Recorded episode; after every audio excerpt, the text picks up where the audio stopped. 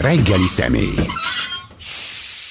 Perintfalvi Rita, a teológus közgondolkozó a vendégünk. Jó reggelt kívánok! Jó reggelt kívánok! Sán nem haragszik meg, hogy gyorsan egy nem témánkba vágó, de hír gyorsan elmondok, hogy az állami számvevőszék 522 millió forint büntetés szabott ki az ellenzéki pártokra. Most ezekkel nincs gond többet. Kézbe fizetik a pénzt, vagy levonják az állami támogatásukból, és hello ellenzék.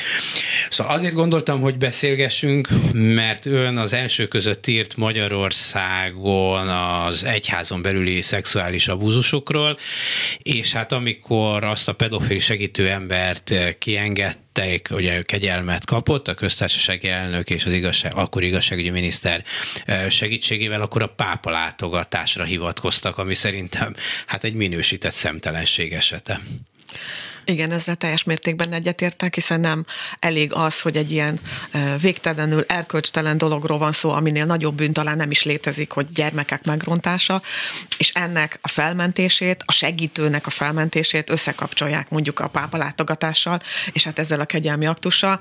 De egyébként ezt a kegyelmi aktust, ahogy Balogh Zoltán református püspök nagyon sokszor elmondta, szintén úgy állította be, hogy hát miért vannak az emberek annyira felháborodva, hiszen a kegyelem az egy ilyen erkölcsi jó, a kegyelem az egy ilyen keresztényi dolog, és hát itt csak egy kegyelem gyakorlásáról volt szó. Na de hát kinek? Na de hát milyen elkövetőnek? Hát annyiban egyetértek Balogh Zoltánnal, hogy kegyelmet csak egy bűnösnek lehet adni. Hát mondjuk az igaz, hogy aki ártatlan, annak az nem jár, de hát azért ott is vannak. Ugye, amikor megírtam ezt a könyvet, az se véletlen, amikor az lett a címe, hogy amire nincs bocsánat, tehát én azért megkérdezném ezeket a bicskei gyerekeket és érintetteket, hogy ugye egyébként ők hogy élték meg ezt az egészet, hogy ők mennyire tudtak megbocsátani, hiszen kegyelmet adni vagy megbocsátani akkor lehet, hogyha az illető bocsánatot kért, és mondjuk jóvá is tette azt, amit elkövetett. Nem nagyon látok K. Esetében semmiféle jóvátételt. Akiről most már tudjuk, hogy Kónya Endre ráadásul. Igen. Hát azt nem tudom, hogy megbánta-e vagy sem, masszív tagadásban van, de hát végül is három bírói fokozatban elfogadták azt, hogy ő elkövette azt, amit, amit elkövetett. Ugye ez itt egy különösen furcsa dolog valóban, tehát ez a pápa látogatásra kell hivatkozni, és hogy egy református lelki, lelkész, egy református püspök, sőt a Magyarországi Református Egyház egyik vezetője az, vagy volt vezetője az, aki úgy tűnik, hogy kiállt ilyen nagyon a kegyelem mellett, de hát lehet, hogy ez nem vallási teológiai, hanem ezen túlmutató politikai, személyes és egyéb okokból történt, ebben nem látunk bele. Igen, hát szerintem ez egy nagyon fontos kérdés lenne egyébként, hogy vajon ki és miért ilyen fontos ez a Kónya Endre, aki miatt ugye ilyen áldozatokat lehetett hozni. Csak még egy mondat erejéig oda visszakanyarodnék, hogy viszont Balogh Zoltán egyetlen egy alkalommal sem kért bocsánatot az áldozatoktól. Tehát ő ugye egy videóban elmondta, ami történt, elismerte, hogy ő egyébként valóban támogatta a köztársasági elnököt ebben a döntésében, és a református egyháztól magától kért bocsánatot a botrány miatt, de egyébként nem az áldozatoktól. Tehát itt is láttam egy olyan fajta érzéketlenséget, ami számomra nem egyeztethető össze egy lelkipászt pásztorra. Ezen én gondolkoztam, ezen én is gondolkoztam, és azt hittem, hogy valóban azért nem csak lelkipásztor hanem gyakorló politikus is volt. Tehát volt miniszter, államtitkár, hogy, hogy ezeket a civilizációs rutinokat vagy manírokat, akármit is gondol erről a dologról, meg tanulta, ha már lelkészként nem is, vagy, és érdekes, hogy... Igen, és hogy, hogy, hogy, hogy, hogy, hogy azon gondolkozom, hogy biztos, hogy eszébe jutott ez, mert ezt nem tudom elképzelni, hogy, nem, hogy, hogy lehet, hogy tudatosan nem mondta, nem mint ennek bármi jelentősége lenne, hogy én mit gondolok róla. Ez egy jó kérdés. Ugye itt, amikor most a sajtóhírek megjelentek, akkor szinte mindenki Kónya Andrének az esetére fókuszált, de hát ugye ott van a másik, a V. János, tulajdonképpen a Bicskei Gyermekotthonnak az igazgatója, akinek viszont kifejezetten Balogh Zoltán kérésére adták meg a Magyar Bronz érdemkeresztet, még 2016. augusztus 20-án, és erre rákövetkezően néhány hétre, szeptember 6-án öngyilkos lett az egyik bicskei áldozat. Tehát én áldozatvékedőként azt gondolom, hogy itt van egy direkt összefüggés olyan értelemben, hogy amikor az áldozatok azt érzik, hogy lehetetlen a harcuk, mert aki vele szemben kell ezt megvívni, az olyan ö, hatalmi aszimetriában áll velük szemben, még ki is tüntetik ezzel a rendkívüli magas állami kitüntetéssel, akkor ki az, aki hinne az ő szavuknak? Tehát én szerintem az ő harcuk ettől a kitüntetéstől még inkább kilátástalanná vált. És akkor ezt érdekes módon egyébként kevésbé róják fel Balog református püspök úrnak, pedig szerintem a kettő történetet kapcsolatban kell látni. Nyilván, hogyha ő tudta volna, vagy megbizonyosodott volna róla, hogy ő egy gyakorló pedofil, akkor talán nem javasolta, sőt biztos hogy akkor nem javasolta kitűnt, volna kitüntetésre, vagy nem javasolták volna kitüntetésre. Mondjuk az egy más kérdés, hogy miért nem tudtak róla, miközben ugye ez már egy régi történet volt, és akár tudhattak is volna róla. Már. Igen.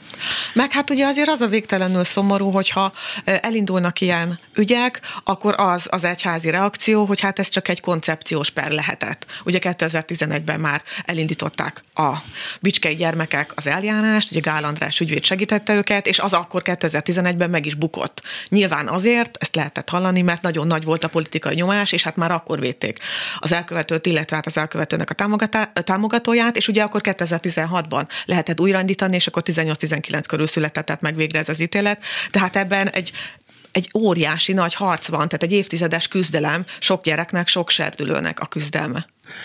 Ön is ugye az egyházi kereteken belüli pedofiliáról írt és nyilván a dolgokat így nem lehet összehasonlítani, de el tudom képzelni, hogy a zárt úgynevezett gyermekvédelmi intézményekben a magam ugyan még súlyosabb a helyzet, mert hogy azért azok a gyerekek, akik a peto- papi vagy egyházi pedofília áldozatai lennek, általában családban élnek, tehát inkább van kinek elmondaniuk, hogy mi történt velük, inkább észreveheti a szülőjük, a barátaik, olyanok, akik nincsenek benne abban a rendszerben. Tehát talán nem, nem akarom elnyiteni azokat a dolgokat, de talán több lehetőségük van szólni és segítséget kérni, vagy segély vagy van, aki meghallja a segélykiáltásokat, míg hát ezek a tényleg zárt intézményekben, ha nem is börtönez, de mégiscsak nagyon zárt intézményekben lévő gyerekek, hát tényleg kinek mondják el, hol szóljanak. Akinek szólhattak volna, Kónya Endre, ugye az meg hát az ítéletek szerint legalábbis arra vette rá őket az első körbe, hogy ne, ne beszéljenek. Tehát lehet, hogy arról sokkal kevesebbet tudunk, és arra most sokkal kevesebb figyelem vetődik, miközben lehet, hogy ott is, nem tudom, de lehet, hogy ott is sok ilyen eset van. Vagy az e- Hát ugye ezt úgy hívja a szakirodalom, hogy ez az zárt rendszerekben ö, hosszú ideig felépített bántalmazó viszonyok. Ez egyébként az egyházi ügyekben is megjelenik, mert ott is az ügyeknek egy jelentős része az tulajdonképpen egy egyházi internátusban történik. Tehát egy olyan ö, gimnáziumban, ahol ugye a diákok ott is élnek, ott is laknak, és akkor nekem is volt olyan áldozatom, hogy mondjuk évente csak karácsonyra, meg a nyári szünetre tudott hazamenni.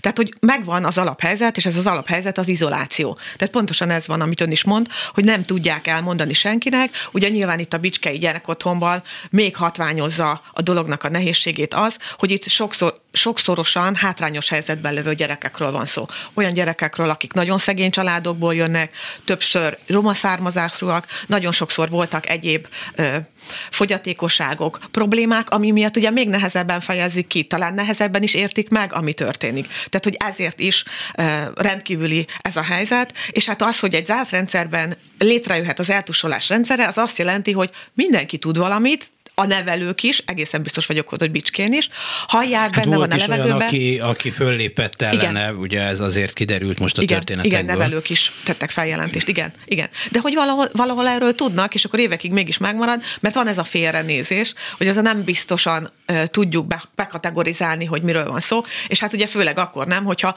amúgy egy ilyen nagyon elismert személyekről van szó, mint ugye ez a V. János, akit egyébként ezzel a Bárc István gyermekvédelmi díjjal is kitüntettek. Hát hogy feltételeznénk róla azt, hogy egyébként egy pedofil, mégpedig egy sorozatos elkövető mondjuk az ilyen intézményekből, talán most már ezek az idők elmúltak, de nagyon sokáig, hát az nem is pedofilia, de a magam ugyan abúzus, hogy például prostituáltakká tettek fiatal lányokat. Lehet, hogy már 14 vagy 16, vagy lehet, hogy 18 év körött voltak, de nagyon könnyű prédák voltak, vagy még mindig, mindig az, és hát hogyha a maga módján ez is szerintem a búzus, hogy ez a rendszer olyan helyzetbe hozta őket, hogy meg hát nyilván voltak, akik ebben üzleti hasznot láttak, hogy, hogy, hogy e, e, így alakult az életük.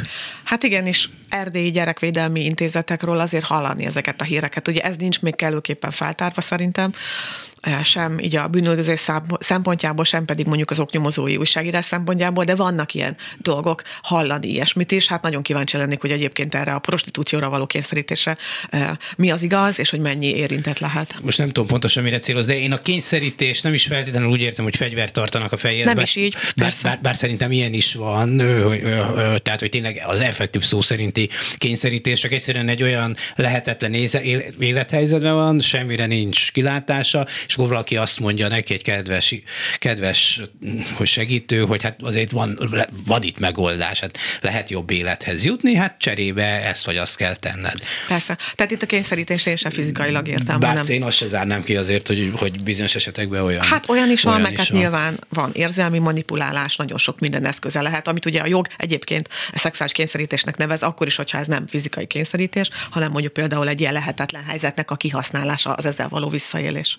És van még egy, a sok furcsaság mellett ennek a most kibukott ügynek egy másik része, hogy ugye itt tulajdonképpen tök véletlenek sorozatából következik az, hogy ez nyilvánosságra került, és lett a következménye, eh, ami lett. Tehát ezt a hatalom, ezt a kegyelmi mint az összes többi kegyelmügyet majdnem mindig el akarta titkolni. Tehát mikor úgy döntöttek, hogy ezt a csávót kiengedik, ezt az embert kiengedik, bocsánat, akkor, akkor bízhatott abban, hogy nem tudják.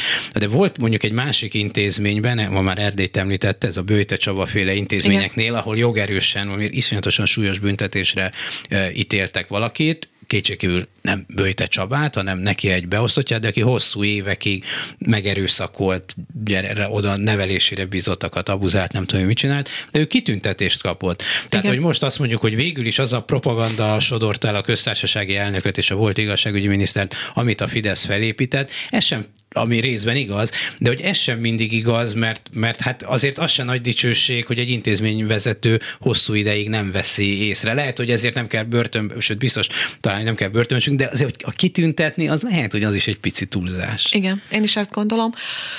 Hát itt, ami mind a két esetben szerintem az adekvát reakció lett volna, hogy akkor azt mondja a kormányzat, hogy oda küldünk egy független vizsgáló bizottságot, és akkor tárják fel ezeket az ügyeket, beszéljenek az összes potenciális érintettel, tényleg keressék meg az áldozatokat, mert ki tudja, hogy mennyien vannak még, de nem ez történik, hanem az történik, hogy elindult ugye ott a Bőte Csaba árvaházai kapcsán is a kormánymédia oldaláról egy ilyen felmentő, rehabilitáló hadjárat, és akkor ezt megkonorázták még egy ilyen kitüntetéssel, ami ugye megint az áldozatokat hozza a lehetetlenebb helyzetbe, mert ugye most már ezzel is szembe kell menni, hogy hát egyébként ő egy ilyen kitüntetést is kapott ennek a birtokosa. Jó, hát ez aztán abszolút ilyen politikai mezőbe került, mert akik támadnak azt mondják, hogy engem politikai okokból okokból támadnak, és nem azért, mert itt mi történt, és hát valljuk be, hogy a támadások egy részében kétségkívül ez a politikai rokonszenv ellenszebb viszony is belejátszik. Egyrésztről talán igen, másrésztről meg ugye ezt használják védekezési eszközként. Például most ugye érdekes volt a Balogh Zoltán püspöknél is megfigyelni, hogy ő azt mondta, hogy lehet, hogy ő visszalép, de ettől a támadások a református egyház ellen még nem fognak alább hagyni, mert ez már sok száz éve így van. Tehát, hogy ő azt a látszatot akarta kelteni, hogy egyébként az őt ért kritika, amiatt a végtelen erkölcstelenség miatt, hogy támogatott egy ilyen döntést, az tulajdonképpen a református egyház elleni kritika, holott ez egyáltalán nem így volt. Tehát, hogy ő elcsúsztatta itt ezt az egész érvelést, és hát valahogy próbálta ugye magának felépíteni azt, hogy hát védje meg a református egyház, mert itt a református egyházat támadják. Nem. Itt Balogh Zoltánnak egy döntését támadták, ami nem lehet, tehát ami nem tartalmaz azt az erkölcsi minimumokat, ami passzol egy püspökhöz. Erről volt szó. Hát Pázmány Péter szervezi a református egyház elleni támadásokat, mint az ellenreformációt. Jó, hát református egyház is sokszínű, még a lelkészi kar is, hiszen tudunk olyan püspökről is, aki azt mondta, hogy jó, akkor illene lemondani akár még a püspökségről is. Tudunk olyan Igen. református lelkészről, aki másképp fogalmazott, és tudom, hogy az egy másik egyház, az evangélikus egyház, ahol Fabinyi Tamás, evangélikus püspök egészen más hangot adott meg, tehát valószínűleg az Igen. általánosítás ebben a műfajban sem szerencsés. Nem is általánosítás, hanem itt tényleg arról van szó, hogy szerintem elindult egy erjedés a református egyházon belül, és végre akik szerintem azt a fajta politikai kereszténységet, aminek a képviselője egyébként Balogh Zoltán, ugye azáltal is, hogy volt államtitkár, volt emberi erőforrások miniszter, és ezek után lesz egyébként zsinati elnöké, zsinati elnök püspökké, és hát tulajdonképpen szükségszerűen beviszi az aktuál politikát, illetve a politikával való összefonódást a református egyházba, ami egyébként sokaknak szerintem eddig sem tetszett. Ugye Fekete Károly püspök az egyik, aki megszólal, és hát követeli a lemondását már nagyon hamar, és hát nagyon sokan egyébként a lelkészek közül is kiálltak azért, hogy hát itt valami következménye kell, hogy ennek legyen. Sőt, láttam a Facebookon terjedtek olyan posztok, amikor nagyon hívő, eh, mélyen hívő református eh, egyháztagok azt mondták, hogy ezen túl nem leszek tagja ennek az egyháznak, mert egyszerűen ezzel nem lehet azonosságot fel. Tamás. Igen, igen. Ami ugye elindíthat egy ilyen belső tisztulást, és hát tulajdonképpen valahol a leszámolását talán ennek a politikai eh, kereszténységnek is a református egyházon belül. Perint Felvirit a teológus közgondolkozó a vendégünk, és hát ez szerintem most persze megint egy ilyen egyházi ügy kapcsán kerül, került elő, de hogy ez inkább, hm, hogy mondjam, szóval egy ilyen macsó társadalmi válasz, nem? Hogy megtehetem, erősebb vagyok, semmi közöttök hozzá, én amúgy nagyon jó ember vagyok.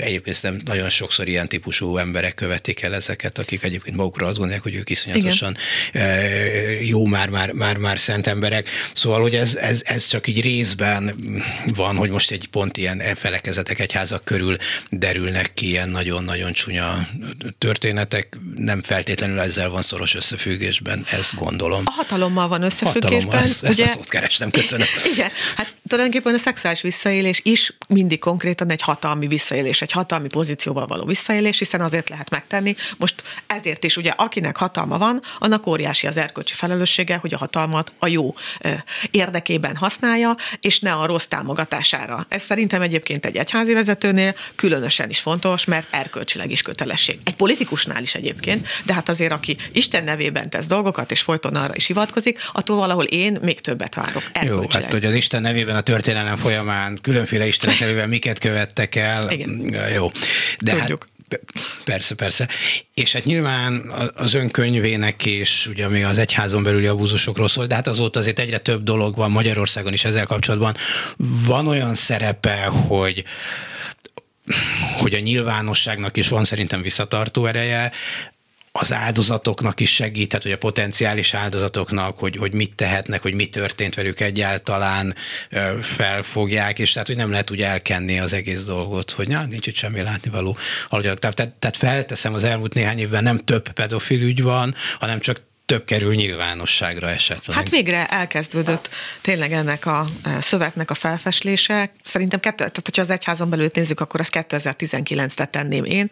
Akkor ugye maga Ferenc pápa e, összehívott egy ilyen vatikáni csúcs találkozót, ahol ez volt a téma. Ugye még akkor oda ment el Veres András, a püspöki konferenciának az elnöke, és utána egy interjúban azt mondta, hogy ő néhány tucat áld, né, nem, egyetlen egy tucat áldozatról tud a Magyar Katolikus Egyházon belül, és hát mai napig én például ugye megismertem 61 áldozatot, akkor Urfi Péter, a 444-es újságíró derített fel, és hát írt meg nagyon sok történetet, és hát látja a magyar közvélemény, hogy egyébként itthon is vannak ilyen esetek, és nem igaz az, ugye akkor még azzal próbált ér- érvelni Veres András, hogy de hát ez csak a liberális nyugatnak a terméke, nálunk érték a gyermek, ilyen itt nem történik. És hát nálunk egyébként a kommunizmus alatt a titkos rendőrség megakadályozta ezeket az ügyeket, a politikai titkos rendőrség, mert hát ez ugye önmagában egy abszurd érvelés, de még ezzel is megpróbálkoztak. Na, hogy megakadályozta, hogy ilyen ügyek legyenek, vagy megakadályozta, hogy kiderüljenek? Megakadályozta, hogy ilyen ügyek legyenek, szerintem. No mert hogy hát ugye akkor rögtön támadási felületet adott volna,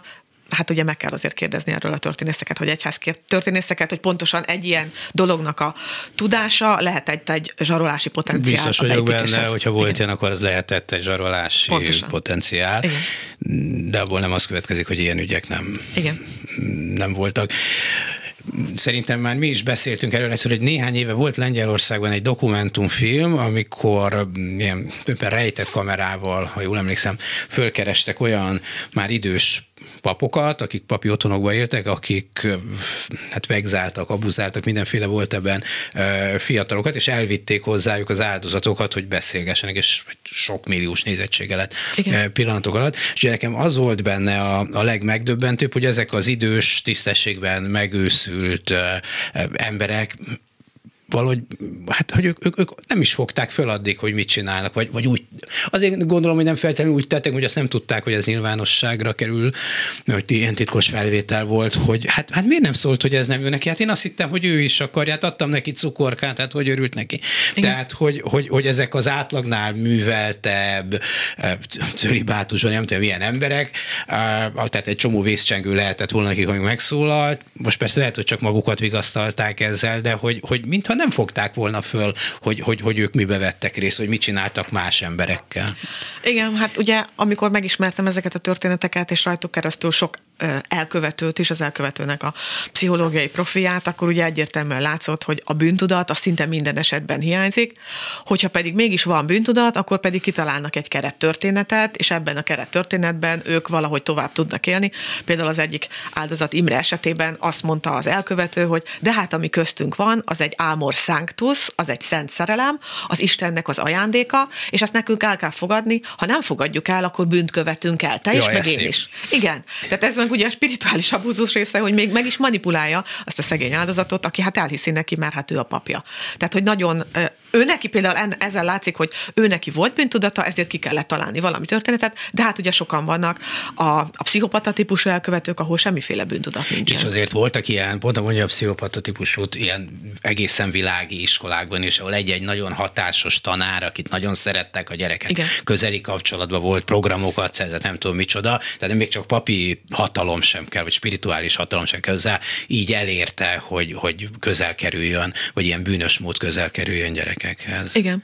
Hát ugye ezek az elkövetők teljesen másképpen néznek ki, mint amit sokan gondoltak tényleg, amielőtt ezt a témát megismerték volna, mert nem az a típus, hogy oda megy az óvodák környékére, koszos a körme, úgy van felöltözve, vagy hosszú balonkabátba, és a tiézgeti gyerekeket. Ellenkezőleg ezek általában mindig nagyon karizmatikus személyiségek, vonzóak, magukhoz tudják szólítani a gyerekeket, tehát ez ad aztán teret, vagy lehetőséget a bántalmazásra. Én az egyik áldozatnál egyébként, amikor profiloztam az elkövetőt, és meghallgattam hallgattam a rádió interjúit, ami azt hiszem a 70. vagy 75. születésnapjára készült, egy órás interjú volt, soha nem ítélték el, soha nem volt vádemelés, és ott azon a, abban az interjúban elmondta, hogy hát körülötte mindig volt 70-80 minisztráns. Tehát, hogy annyian vették körül, hát és akkor belegondoltam, hogy te jó Isten, én egy áldozatról tudok, de vajon mennyi áldozat lehet, hogyha ennyi gyerek volt körülötte. Na jó, de itt mindig úgy képzeljük el, hogy ezek az emberek ilyen szexuális ragadozók, tehát a 70-80 minisztráns körülött, megpróbálkozik mindegyiknél, vagy, vagy csak egyszeri eltévejedés, vagy szóval, hogy, hogy, hogy mit gondoljunk erről az egészről? Hát ezt ugye megint a, az elkövetőnek a pszichológiai profilja határozza meg, de a legtöbb elkövető az sorozatos elkövető. Főként azért, mert nagyon sokszor, hát most, hogyha német statisztikát mondanék, ugye a német egyház csinált 2018-ban egy ilyen felmérést, az MHG kutatást, ami azt mutatta, hogy a jelenleg az akkori által, kutatás által feltárt bántalmazó papok 48%-a maga is gyermekkorában szexuális abúzust élt át. Ami azt jelenti, hogy ez a típus próbálja tulajdonképpen amikor bántalmaz, megfordítani a szerepeket. Tehát itt tulajdonképpen az történik, hogy ő valamikor áldozat volt, elvették tőle a hatalmat, azt csináltak vele, amit akartak. Ő megfordítja a szerepet, ez egy öngyógyítási kísérlet, és ő lesz az, aki megcsinál bármit a másikkal, átveszi a hatalmat, átveszi a teljes kontrollt, és ezt egyébként egyfajta pszichés kielégülésnek éli meg. Csak hogy ez a kielégülés, mivel ettől az ő lelke nem fog meggyógyulni, nem tartós, és mivel nem tartós, ezért ezt ismételni kell. Ez olyan egy kicsit ez a dinamika, mint a sorozatos gyilkosok, mint a sorozatgyilkosoknak a dinamikája, hogy kielégülést ad tulajdonképpen a gyilkolás, és ezért kell folytatni, mert maga a psziché egyébként nem jön rendbe. De akkor ebből az is következik, hogy azok, akik, tudom, nagy felismerés persze, akik efféle áldozatokká váltak, azoknak egy nagyon speciális segítséget kell adni, hogy ebből a körből kiszabadulhassanak. Igen, Igen és hát ugye az egyházaknak, illetve az árt, zárt rendszereknek, a gyerekvédelmi rendszereknek, ezért egyetlen egy lehetőségük van, azonnal el kell távolítani az elkövetőt, mert tovább fogja csinálni. Évekig, évtizedekig. Tehát ő nem fog leállni. Ugye, és azért mindez egy olyan társadalomban történik, vagy olyan társadalmakban derül ki inkább, amelyek meglehetősen elvallástalanodó társadalmak, vagy legalábbis ezekhez a hagyományos vallásokhoz, ugye hát ez kiderül minden felmérésből különböző mértékben persze, de hogy, hogy egyre távolabb van a közönség ettől a hagyományos papi szerep elfogadásától.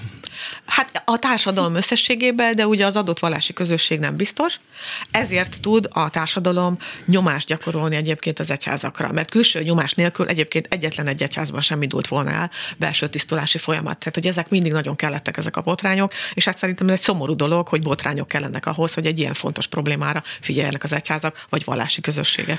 Össze minden ilyen helyzetben a, a, a kiderülés az, az, az használ a dolognak, Igen. ami persze nem jelenti azt, hogy esetleg ott ne lehetnének olyan emberek vagy vezetők, akik átlátnánk ennek a súlyosságát, és akár Igen. botrány nélkül is nem állnának neki. Mert hát nyilván az, hogy ne derüljenek ki a dolgok, szóval, hogy a botránytól való félelem, meg, meg ugyanakkor még aki azt is mondja, hogy ezek nagyon csúnya dolgok, nagyon elítélendőek, nem kell ilyenek lenni, na de azért botrány ne legyen, mert annak olyan nagy a Igen. kára, a, a, és olyanok fizetik meg, akik egyébként hát semmi közük a, a, a dologhoz, azt is megértem, aki tart a botrányoktól, és próbálná valahogy.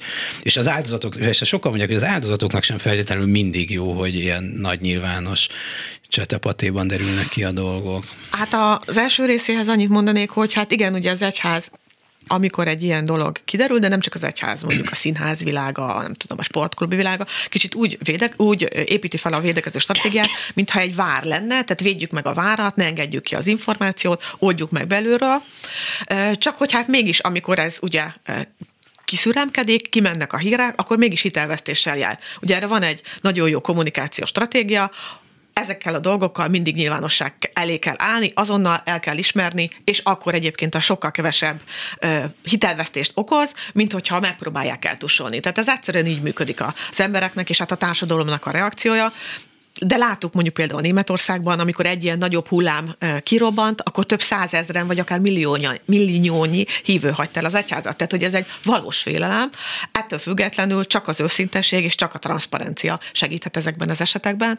Ami az áldozatokat illeti, hogy ott megint attól függ, hogy az áldozat a feldolgozásban milyen szinten tart, én azokkal az áldozatokkal, akikkel most már lassan három éve együtt dolgozom, Heves Andrea pszichológus barátommal, ők azon a ponton vannak, hogy a ki kell mondani, az a gyógyítás most már, hogy ezt a hallgatásnak a jegét meg kellett törni, és beszélni kell róla minél hangosabban. Ők mondjuk nem tudják felvállalni arccal és névvel, mert olyan súlyosak a történetek, illetve hát olyanok az életkörülményeik, hogy ez olyan megbélyegzés lenne, amit nem tudnak még mindig Persze. bevállalni, de egymás között igenis ki kell mondani. Hát persze, és még van az emberek se egyformák, tehát van, akinek Igen. azt tesz jót, hogy 50 vagy 80 vagy 100 ezer ember előtt Igen. beszél róla, és van, aki pedig még a legszűkebb baráti körének, vagy akár a csal- legközelebbi családtagjának sem akarja Igen. elmondani, és mind a kettőt meg tudom érteni persze. tulajdonképpen. Ezért mondta, hogy nem jó dolog az eltusolás, de hát azért magamfajta laikusnak az is eszébe jut, hogy hát, de hát tényleg lehet, hogy van olyan eset, ami nem történt meg, csak ugye látszik, hogy ezzel elég hamar tönkre lehet tenni emberek embereket, szervezeteket, valaki bármilyen más sérelem miatt előáll egy ilyen történettel, és aztán hát ezt a lopással is meg lehet valakit vádolni alaptalanul, meg mit tudom én, sikkasztással, meg mit tudom én, micsodával is. Tehát, hogy ez nem specialitása ennek a, a típusú ügynek, de hát ez most egy olyan erkölcsi bélyeg, amivel viszonylag hatásosan lehet valakit eh, diszkreditálni és tényleg nem, honnan tudom én, hogy az igaz, és nem azért mondta, mert nem tudom miért, mert másért. Természetes, tehát ugye az ártatlanság vélelme az mindig fontos, viszont azért nagyon érdekes például a konkrétan a katolikus egyház esete, hogyha ott hatodik parancsolat, vagyis ne paráznák, hogy bűne kapcsán megvádolnak mondjuk püspök előtt egy papot ártatlanul, akkor az illető, aki bevádolja, automatikusan kiközösítődik az egyházból, tehát nem lesz többé a tagja. Tehát egy ilyen súlyos a büntetés.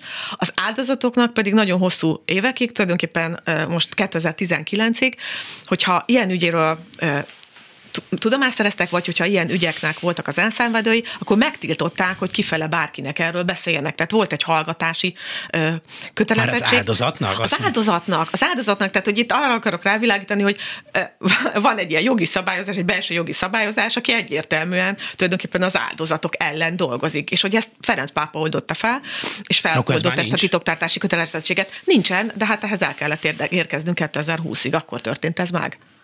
Hát igen, és azért emlékszem például arra az amerikai talán Oscar díjas filmre igen. amikor Philadelphia, nem vagyok már biztos. Boston Globe. Boston Globe, bocsánat. Uh-huh. Tehát ott egy ilyen sorozattevőt nyomoznak igen, ki, igen. és kerül a nyilvánosságra. Tehát, hogy azért ott valóban a botrány volt az, ami igen. kilendítette ezt a dolgot a helyzetből. Perint Falvi a teológus közgondolkozó a vendégünk. Azért ma is előkerült egy ilyen történet, bár ez nem egészen mai történet, csak most jelent meg talán a 444-en, hogy az ügyészség vádat emelt egy görög katolikus pap ellen, aki ellen szexuális erőszak miatt ö, nyomoznak, aki egy, ez a pap, mondjuk ezzel is mindig elcsodálkozom, amikor atyának írja egy világi újság, mert miért, de jó, de ez részletkérdés. E, e, szóval, hogy egy gyermekvédelmi intézmény vezetője volt, és itt hát, több kamaszlányt molesztált, akkor áthelyezték egy másik intézményre, ott már nem is egy kamasz, egy kilenc éves kislányt e, anya tett följelentést ellene. Ez, miután már ezek szerint egyszer, hát már majdnem lebukott, mert átérzkedett dologból. Igen. Igen. Hát itt ez ugye a hajdú... elképesztő történet. Igen, hát ugye ez a hajdudorogi főegyházmegye, ahol hát itt is látjuk, hogy az egyház azt a klasszikus probléma megoldást választotta, hogy hallunk egy ügyről, aztán elhelyezzük az elkövetőt, egy vagy a feltételezett elkövetőt egy másik, igen, egy másik intézményben, ahol szintén gyerekek között lett. Ugye ott voltak gyermekotthonok, volt, amikor ő egyébként hitanárként volt gyerekek közelébe. Tehát ugye most már látszik ebből a cikkből is, hogy öt áldozatról van szó legalább, hát legalábbis aki ugye feljelentést tett a rendőrségen és hát végre megtörténik itt az ügyészségnek a vádemelése, ami nagyon jó. De ugye ezt tudjuk, hogy Kocsis Fülöp, Érsek Metropolita, amikor el, először ez a téma feljött, tavalyi év elején, tavasszal, és hát ő egyébként elsőként, egyházfőként elsőként adott interjút egy világi sajtónak, konkrétan ugye a 444-nek, akkor azt mondta, hogy ő nem hiszi el, hogy ez az atya ezeknek a gyerekeknek ártott volna, ezek a gyerekek csak túl érzékenyek, és nagyon ö, hátrányos családból jönnek, ugye itt több áldozat valóban roma származású. Tehát, hogy magában meg... roma származás, bár Magyarországon sokszor összekötődik a hátrányos helyzettel, de azért talán nem mindig.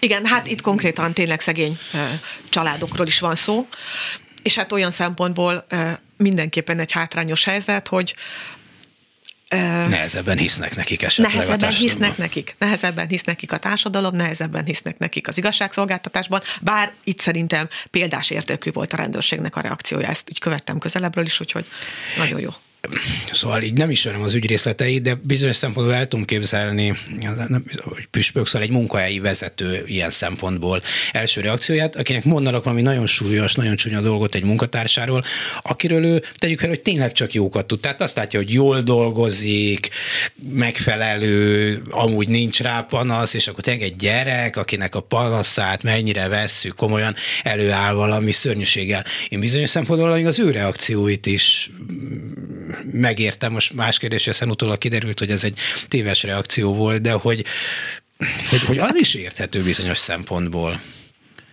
Emberileg megérteném, egy egyházvezető részéről nem értem meg mégse. Miért? Mert itt ugye már 23-ban vagyunk, amikor már nagyon is beszél erről a katolikus egyház, amikor már Magyarországon is egyébként bevezetik a bejelentő rendszereket, amikor már az éló tolerancia tényleg itthon is e, megszüli a maga eredményeit, és egyébként ott, amikor az interjúban megkérdezik tőle, hogy ő egyébként olvasott-e világi egy, világegyházi szinten ezekről az esetekről, és hogy egyébként mit kellene csinálnia az egyháznak, hogy ilyen ne fordulhasson elő, ő azt mondta, hogy hát ő nem találkozott még ezzel a témával. És amikor én ezt elolvastam, akkor ledöbbentem, hogy mondom, egy egyház főként 2023-ban ezt hogyan engedheti meg magának valaki, hogy erről a témáról nem tud semmit. Tehát, hogyha csak azért menti fel mondjuk az egyik papját, mert egyébként a téma iránt ő nem érdeklődik, amit nem tudok megérteni, akkor én ezt a választ nem tudom elfogadni. Tehát, hogy itt súlyos problémákban gondolom, egy intézményvezető, egy egyházvezető részéről. Tehát egy egyszerű ember részéről meg tudnám érteni ezt a feltételezést, de az ő részéről nem, mert neki felelőssége van, és egyébként már akkor Ferenc pápa által előírt kötelezettségeknek sem tett eleget ezek szerint.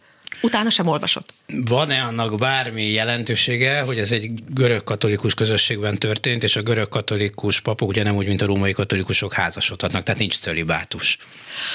Hát itt ugye más az elkövető profil, itt ugye egyértelműen látszik, hogy ez egy házas, heteroszexuális elkövető, akinek Tehát az áldozatai tudjuk, kizárólag házas, lányok. heteroszexuális. Igen, igen, és csak lányok az áldozatai, ami azt jelenti, hogy ő tipikusan Az a pedofil, ugye Magyarországon a politikában elindult sajnos az a diskurzus, hogy hát a melegek a pedofilok. Majd erről beszéljünk mindjárt, igen. Igen, ami egyébként statisztikailag sem igaz, mert a pedofil elkövetőknek a két, kettő az egy az aránya a heteroszexuális és a homoszexuális elkövető között. Tehát ő, ő egyébként azért is örülök, hogy ez az eset napvilágra jött, mert itt végre látunk egy igazi heteroszexuális pedofilt, és látjuk, hogy nem csak azonos nemű elkövetők lehetnek ilyen súlyos esetekben. Mm. Uh, Szóval, amit elkezdett mondani, csak közövágtam udvarjatlanul, bocsánat, hogy elindult valóban egy ilyen politikai propaganda, hogy a melegséget, a homoszexualitás és a pedofiliát össze keverjék, pedig hát nyilván a homoszexuálisok éppen úgy nem pedofilok, mint a heteroszexuálisok sem pedofilok általában. Így van, így van. Itt két jelenségről van szó.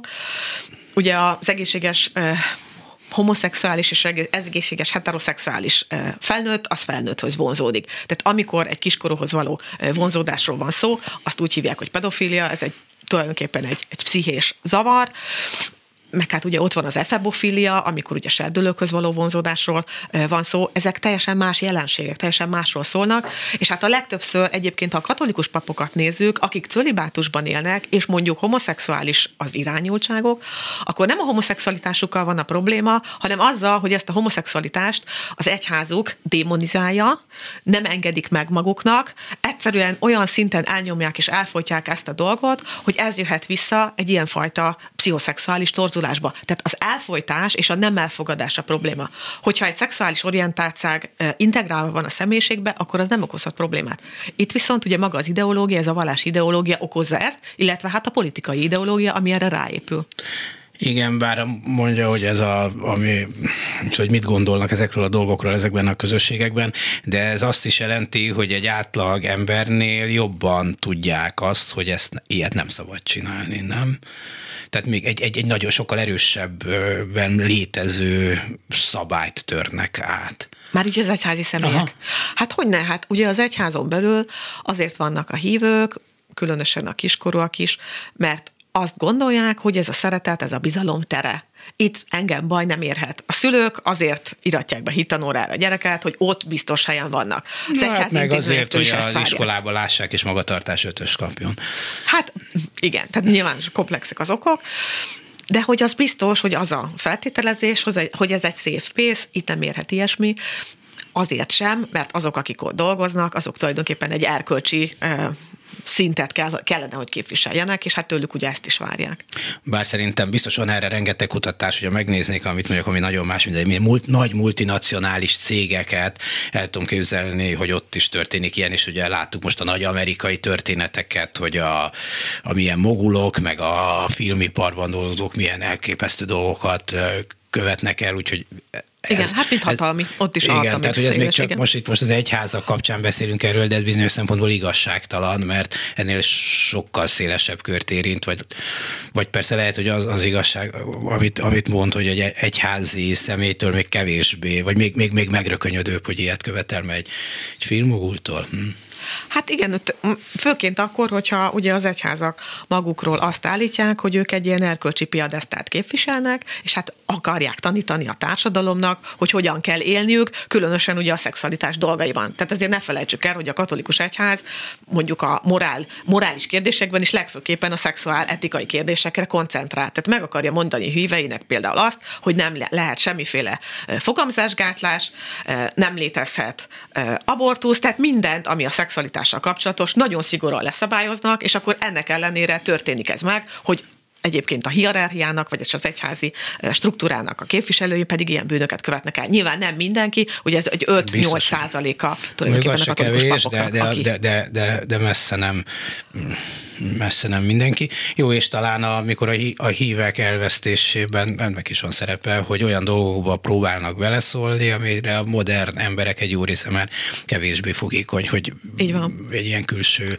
hatásra. Így van. És hát, hogyha meglátják ugye ezeket az ügyeket kirobbanni, akkor meg főképp azt fogják érezni, hogy hát micsoda képmutató társaság ez. Tehát ők nekem megmondják, és közben meg mi történik. Ezért szól szerintem ennyire nagyot, mert ennyire Igen. korlátozni akarják egyébként a saját híveik, és hát az adott társadalom társadalomnak is a, a szexuális életét, illetve mindazt, ami ahhoz kapcsolódik, ki kit szerethet, ki kivel lehet együtt, ki kivel folytathat szerelmi viszonyt, vagy szexuális viszonyt, tehát hogy ennek a kontrollja az ő kezükben van, vagy hát legalábbis úgy gondolják, és akkor nyilván hát ez a, miatt is ennyire képmutató ez a helyzet. Hát a világ nagy jó részében már így nincs a kontrollja a kezükben, mint volt régen, be kétségkívül kihatásként azért elősen. Mondjuk ez aztán különösen, amit mondott, és érdekes a katolikus egyház cölibátusával együtt, amit azért most már látom, hogy azt most Málta érseke mondta, azt nem olyan rég, hogy lehet, hogy ezt azért, bár ő praktikus érveket sorolt, hogy nincsen elég katolikus pap, mm. és így nem is lesz, hogyha nem, nem gondolják végig a, a, a cölibátust, de hogy hát ez még pár, nem is tudom, éve szó szerint is talán eretnek gondolat lett volna, most hát meg igen. mennyiben beszélni. Beszélni hát kell, nem szeretnék beleszólni a katolikusok magánügyeibe. Muszáj erről beszélni, ugye Ferenc pápa ezt a témát is felmerte vetni. Nagyon erős volt egyébként a várakozás, amikor az amazoniai színódus volt. Ott ugye felmerült az a gondolat, hogy a viri prováti eh, rendszerét bevezetni. A viri probáti az azt jelenti, hogy egy kipróbált erkölcsű férfi, aki házas, és hát megmutatja az adott közösségnek, hogy ő mennyire eh, példaértékű, az felszentelhető legyen pappá, házas emberként. Tehát, hogy ez is egy kicsit ugye oldaná azt az óriási papjányt, ami például a harmadik világországait érinti, főként azért, mert ugye ott rengeteg a hívő, mondjuk szemben Európában, ahol ugye nagyon-nagyon zsugorodik az egyház. Tehát volt egy ilyen gondolat. Nyilván van az a gondolat is, hogy legalább a nőket, ha nem is felszentelni diakónusi pozícióba be, betenni. nő, jó, Hát a női ordináció, az nyilván majd még egy nem tudom, egy száz év múlva megválaszolandó kérdés. Dehogy is. Á, sok Sokkal később? Sokkal hamarabb szerintem. Sokkal hamarabb, nem tudom, hogy mikor. Hát, hát igen, ugye ez Benedek, nem, ez második János pápa alatt született meg egy ilyen egyházi törvény, hogy erről még csak beszélni sem lehet. Aki beszél róla, már megkockáztatja az exkommunikációnak, a kizárásnak a veszélyet. Tehát nem olyan egyszerű ezt most teológiailag már felvetni. Ha, jó, de hát azért diakónusokat szentelnek, vagy azt nem tudom, hogy szentelésnek nevezik el szakszerűen, Igen. de hát, vagy a, akik már majdnem, majdnem papok, ugye beszéltünk a görög katolikusokról, akik Igen. a római pápa alá tartoznak, házasodhatnak, Igen. és hát nem állt Kivéve meg a... ugye a püspök, ott náluk a püspök, nem? Például Kocsis Fülöp. Csak az lehet püspök, aki nem is házasodott? Tehát valaki igen, püspök igen. akar lenni, az nem Csak házasodhat? Csak a az elvárás, hát, igen. Tehát aki igen. karrierutat akar, az nem? Vagy elvállás is segít ilyenkor? Nem lehet, nem, nem lehet házasodott. Nem lehet, hát, tehát, ó, ezt nem tudtam. Igen, igen. Hát és... ugye Kocsis Fülöp sem, ő is a, nem, nem, szüzességben. Oké, okay, bocsánat, ezt nem tudtam, de hát mondjuk ott vannak a protestáns egyházakkal azért nők lehetnek lelkészek, mondjuk a zsidóknál sem olyan egyszerű, de azért ott, ott is van rá példa. Tehát mondjuk mondhatom azt, hogy hasonló kultúrkörből származó, hasonló világban élő ugyanazt a Bibliát olvasó közösségekben azért ezeken a problémákon már, már mind túl lendültek, úgyhogy ezért mertem Igen. azt mondani, hogy nem lesz ez, nincs ebben már száz év. Meglátjuk, Szerintem én azt látom. A száz év akkor nem látjuk. Én úgy, érték, maga talán, úgy érzékelem, hogy a, az egyházon belüli reformer és konzervatív vagy fundamentalista szárny közötti vitának ez az egyik sarköve. Hát egyértelműen a cölibátus az sarköve, sarokköve, úgyhogy ezért gondolom, hogy ez egy nehéz téma, mert valahogy mind a két oldal, de hát legfőképpen a konzervatívok azt gondolják, hogy ha ez megszűnik, akkor az egyház megszűnik katolikus egyháznak lenni. Tehát, hogy ők ezt egy identitás kérdésnek tartják, nagyon nehéz ezen változtatni. Hát ha azok, akik ebben részt vesznek, így gondolják jónak, akkor persze hajrá. Többféle álláspont van, nincs egységes Te, álláspont. Igen, csak ugye most én sok-sok évvel ezel, ezelőtt volt egy távoli vidék, mondanám, de hát a harmadik, mondjuk a Latin Amerikához képest nem távoli, csak Magyarországon távoli kisközségben egy, egy roma iskola alapítás körül többször voltam, és ott többek közt a helyi katolikus plébános is részt vett ott a dolgokba, és akkor egyszer csak mit délután fölállt, és mondta, hogy kell mennem a gyerekért az óvodába. Uh-huh. És akkor rajtam kívül ezen úgy senki nem lepődött meg, hiszen ők ismerték egymást, és hát, hát plebinek kell menni a gyerekért az óvodába. Uh-huh. Tehát, hogy közben a gyakorlat, mert aztán nem tudom, hogy ez lehet, hogy ez nagyon kirívó dolog volt, meg olyan oda aztán ki akart papnak menni, örültek, ha valaki ott volt, de hogy így, így, így inkább az volt nekem a furcsa a dologban, hogy úgy tényleg fel se nézett senki, mikor mondta. Uh-huh. És ő se gondolta azt, hogy nyilván bármit mondhatott volna. Uh-huh. Hát tehát, lehet, ugye, hogy ez is azt mutatja, hogy azért a közösségek, a vallási közösségek egyébként elfogadnák már, tehát vannak azon a szinten, hogy nem lenne ez nekik probléma. Mm, szóval azon nyilván itt azért is nagyon nehezek ezek az ügyek, mert, mert sokszor gyerekekről, sokszor elég kis gyerekekről van szó, kiszolgáltatott emberekről van nagyon sokszor szó, vagy különféle módokon kiszolgáltatottak, de lehet-e valamit mondani, és azt sem tudom, hogy kik persze az a potenciális áldozatok, hogy mégis jobban megvédjék magukat, hogy, hogy, hogy megtanulják valahogy, hogy hát ezt nem szabad hagyni, szólni kell igazából azt sem tudom, hogy kinek kell ezt elmondani, hogy, hogy kik ezek a potenciális áldozatok, vagy, de hogy vannak erre, erre módszerek, vagy valahol valaki biztos gondolkozik ezen, vagy tud erre valamit mondani? Hát szerintem most itt, hogy ez a botrány felmerült, és hát ugye meg létrejött ez a pénteki tüntetés, ott nagyon sokszor megfogalmazódott ez a gondolat, hogy ezt az egész gyermekvédelmet, és hát egyáltalán Magyarországon minden gyermeknek a sorsát teljesen másképpen kell alakítani és formálni, és hogy ezeknek a rendszerét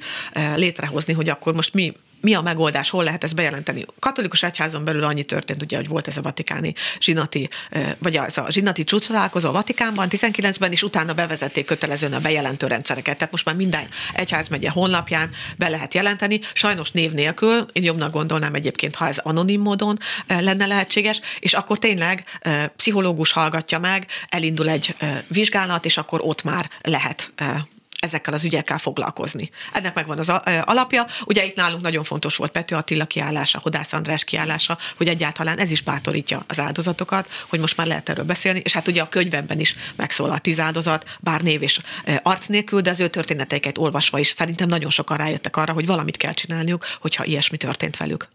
Nem ismerem Hodász András történetét a bulvár sajtó közlésein túl, de nekem az volt az első gondolatom róla, hogy itt van egy ilyen nagy intézmény, amely éppen a mondjuk így modernebb fiatalokkal kezdi elveszíteni a kapcsolatát ezer okból, és akkor van egy olyan szereplője, aki pont velük találja meg a hangot, mert ismeri azokat a technikai eszközöket is, ahogy Igen. kapcsolatba kell lépni, meg a gondolkodása is olyan, hogy eléri azokat, akiket egyébként egy kicsit nehézkesebb rendszer nem. Na és Igen. akkor úgy alakítják a dolgot, hogy ő esik ki ebből a, a világból, miközben láthatóan, ahogy mondom, felszínesen ismerem csak, a, a, hogy mi történt vele, de láthatóan ez neki egy fontos terep volt, tehát hogy ő nem örömmel távozott. Nem örömmel, az biztos, hogy ő neki ez egy nagy törés az életébe.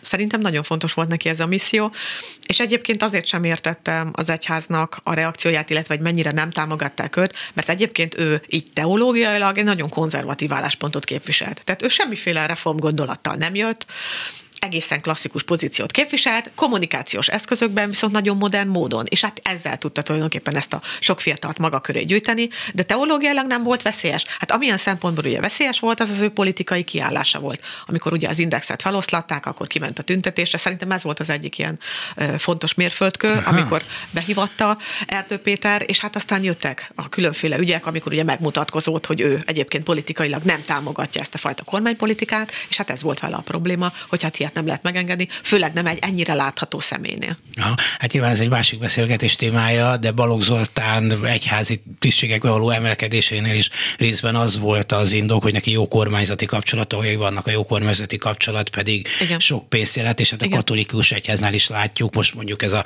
szegedi erdő kivágása a focipályákért miatt, hogyha elég jó kapcsolatban vagy a hatalommal, akkor bár nem tudom, hogy a katolicizmus, tehát hogy, hogy Jézus mit írt a focipályákról az erdők helyén, erről tényleg nagyon keveset e, tudok. Jó, tudom, hogy kellenek intézmények, tehát nem, nem, nem akarom ezt elgonyolódni, de hát, hogy a világi javakban való duskálás igénye, az úgy látom, hogy ami a kormánytól jön, az néha felülírja mondjuk a, amit én gondolok a, a, a hitről Igen. dolgokat. Hát ugye Balagnál is láttuk, amikor ugye múlt kedden még kijött az a videó, amiben elismerte, de nem lépett vissza, akkor sokan azt mondták még akkor az egyik püspök is, hogy de egyébként eddig jó volt nektek a balog, mert hozta a sok pénzt az egyháznak, most meg nem kell, amikor probléma van, amikor ő kerül veszélybe, hát miért nem álltok most mögéje, eddig milyen sok pénzt hozott. Tehát, hogy tényleg ez, mint ér felmerült, ez végtelenül erkölcstelenek gondolom. Hát a Kisrigó esetében pedig ugye a szegedi püspöknél pedig én azért megnézném azt az egyház jogi kódexet, hogy a püspöknek a feladatai közé tartozik-e az, hogy legyen egy focistadionja, legyen egy luxusétterme,